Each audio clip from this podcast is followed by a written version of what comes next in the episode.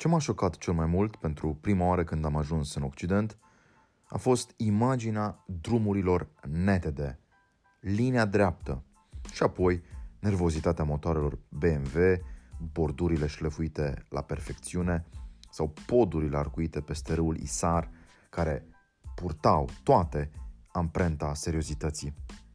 Ingineri migăloși vegheau și încă mai veghează la exporturile Germaniei către cele patru colțuri ale mapamondului. Proprietarii restaurantelor, aveam să înțeleg mai târziu, erau antreprenori capabili să riște totul și să o ia, dacă e nevoie, de la capăt.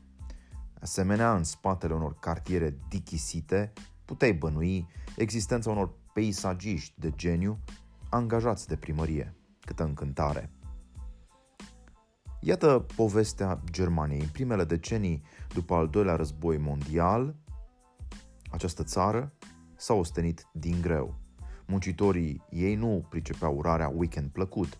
Vacanțele de vară erau scurte, ca și zilele de iarnă.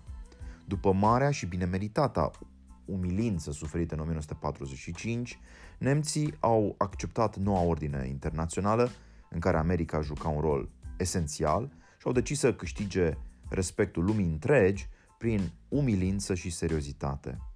Dascălii pe care am întâlnit erau oameni extraordinar de harnici și tot ei, de la înălțimea științelor de, științelor de carte, vorbeau studenților politicos, fără aroganță.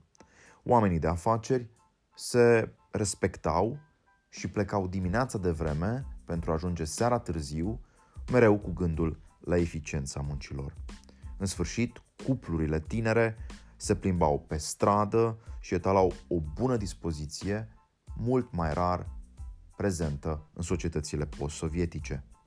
Nu am văzut atunci, în anii 2000, mitocani capabili să flegmeze pe trotuar în capitala Bavariei. Veceurile publice nu semănau deloc cu pestilențiala cloacă a cartierelor socialiste. Palatele unor industriași și vilele de aristocrați aveau o coerență stilistică absentă în Pipera, în Băneasa, ori în satul francez. Saloanele grandioase te copleșeau prin trecerea discretă dinspre liniile de rafinament rococo spre stilul Biedermeier, obsedat de simplitate. Trenurile însă și autobuzele mă șocau cel mai des, pentru că ele soseau în stație cu extremă punctualitate. Eram uimit în fața perfecțiunii acestui sistem complex. M-am întrebat atunci ce factori explică renașterea Germaniei, mai ales după ce a fost îngenunchiată în cenușa războiului, cum s-a întors o țară de la ruină spre abundență. Când anume s-a produs decalajul de viteză între economia țărănească a Bavariei bunoare și gospodăria transilvaneană a bunicilor mei? Ce anume încă adâncește prăpastia între sărăcia Balcanilor și bogăția vestică. Pentru a răspunde acestor mirări, a trebuit să studiez trecutul.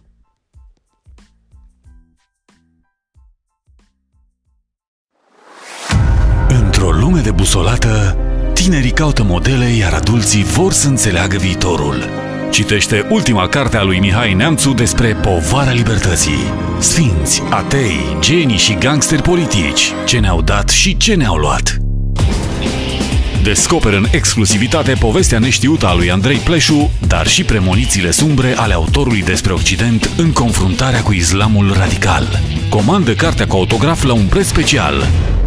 povaralibertății.ro Mai mulțumim odată amicului nostru Mihai Neamțu, care a făcut totuși efortul și ne-a mai trimis încă o dată fenomenul Trump și America profundă sau poate pur și simplu era în deplasare și n-a văzut emisia în care am prezentat această carte interesantă, scrisă de un om uh, cu o voce într-adevăr influentă.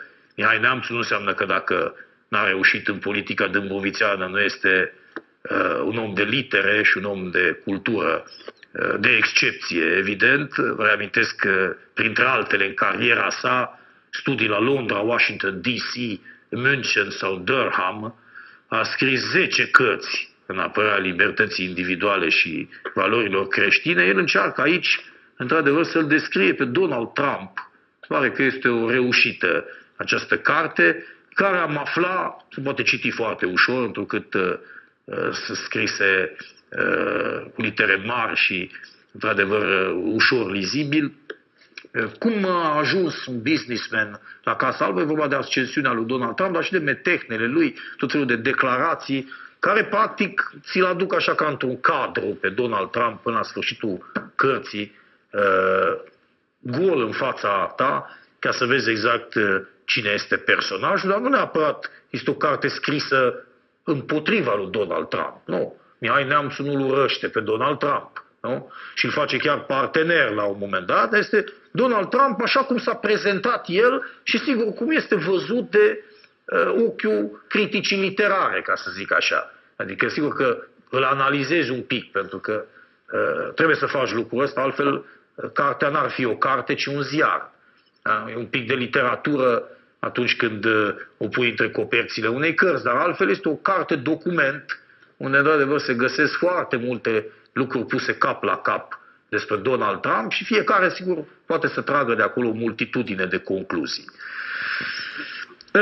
Aveam aici o depeșă care ne stătea într-adevăr la inimă, ne place și nouă să